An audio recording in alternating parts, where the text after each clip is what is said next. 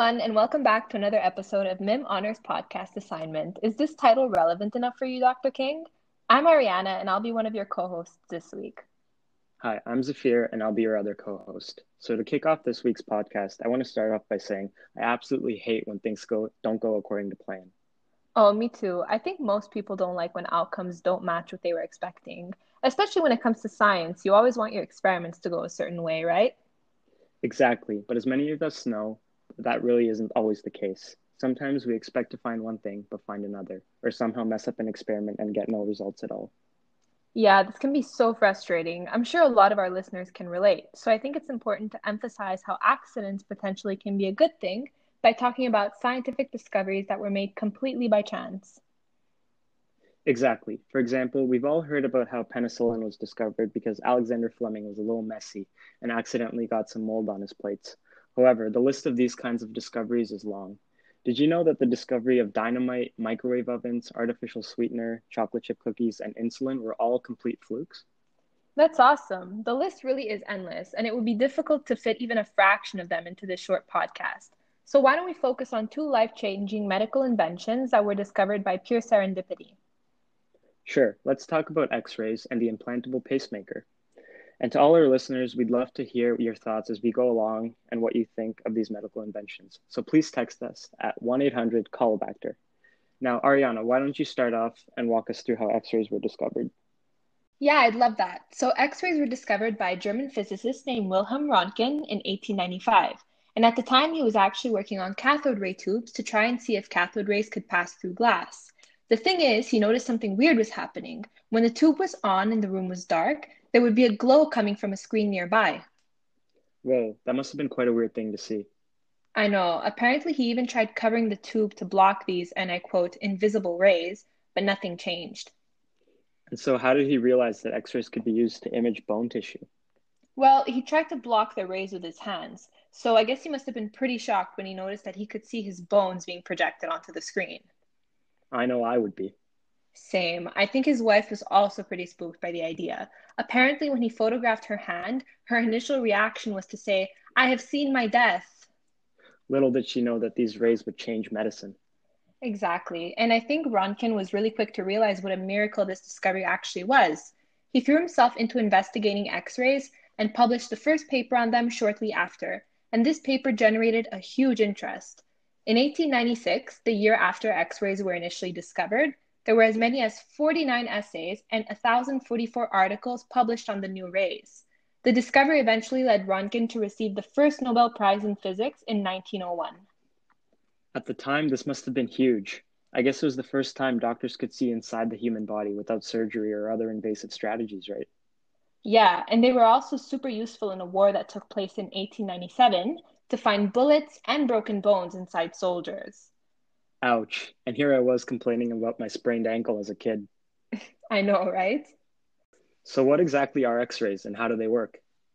X rays are a type of electromagnetic radiation. They act similar to visible light that we can see, but at wavelengths that are approximately a thousand times shorter.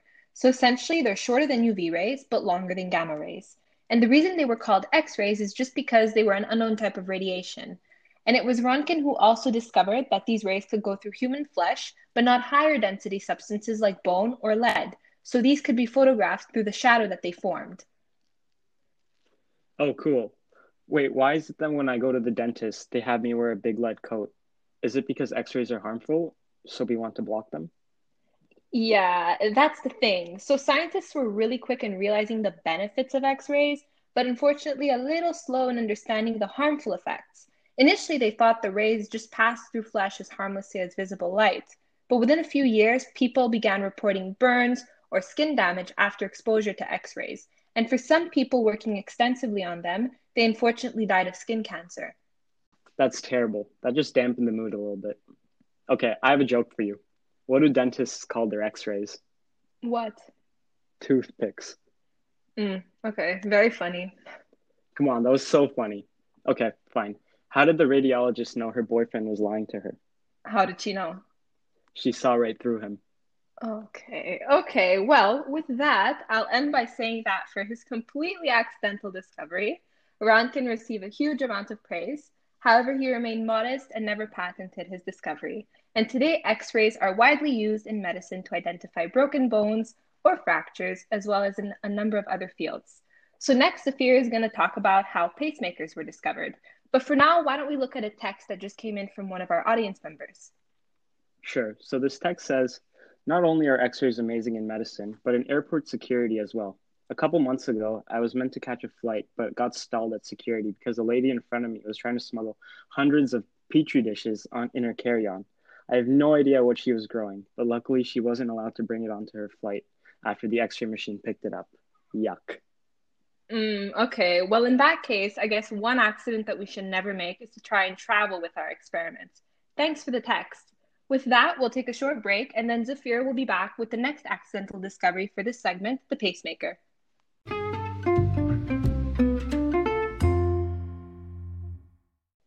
Like x rays, pacemakers were also an accidental discovery. A pacemaker is a small device that's placed under your skin in your chest to help you control your heartbeat. It's used to help your heart beat more regularly if you have an irregular heartbeat or an arrhythmia. The first cardiac pacemaker was actually invented by a fellow Canadian. His name was John Hopps, and he was an electrical engineer who was researching the effects of radio frequency heating on hypothermia back in 1941. He found that if the heart stopped beating when it was when the temperature dropped, it could be restarted artificially using mechanical or electrical simulation to make it beat.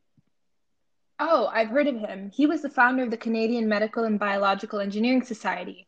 That's truly incredible, but how did he come across that? What was he testing on? He was actually conducting his experiments on dogs, and his research allowed for the development of the first cardiac defibrillator machine in 1949, which Hopps used to restart a dog's heart. Then a year later, Hopps invented the first pacemaker device. Wow, so it took him eight years from his eureka moment to have an actual pacemaker? Not exactly. Hopps' 1950 pacemaker had one major drawback. You couldn't really use the pacemaker in humans because it was too big to be used internally. Oh, how did he solve his problem then?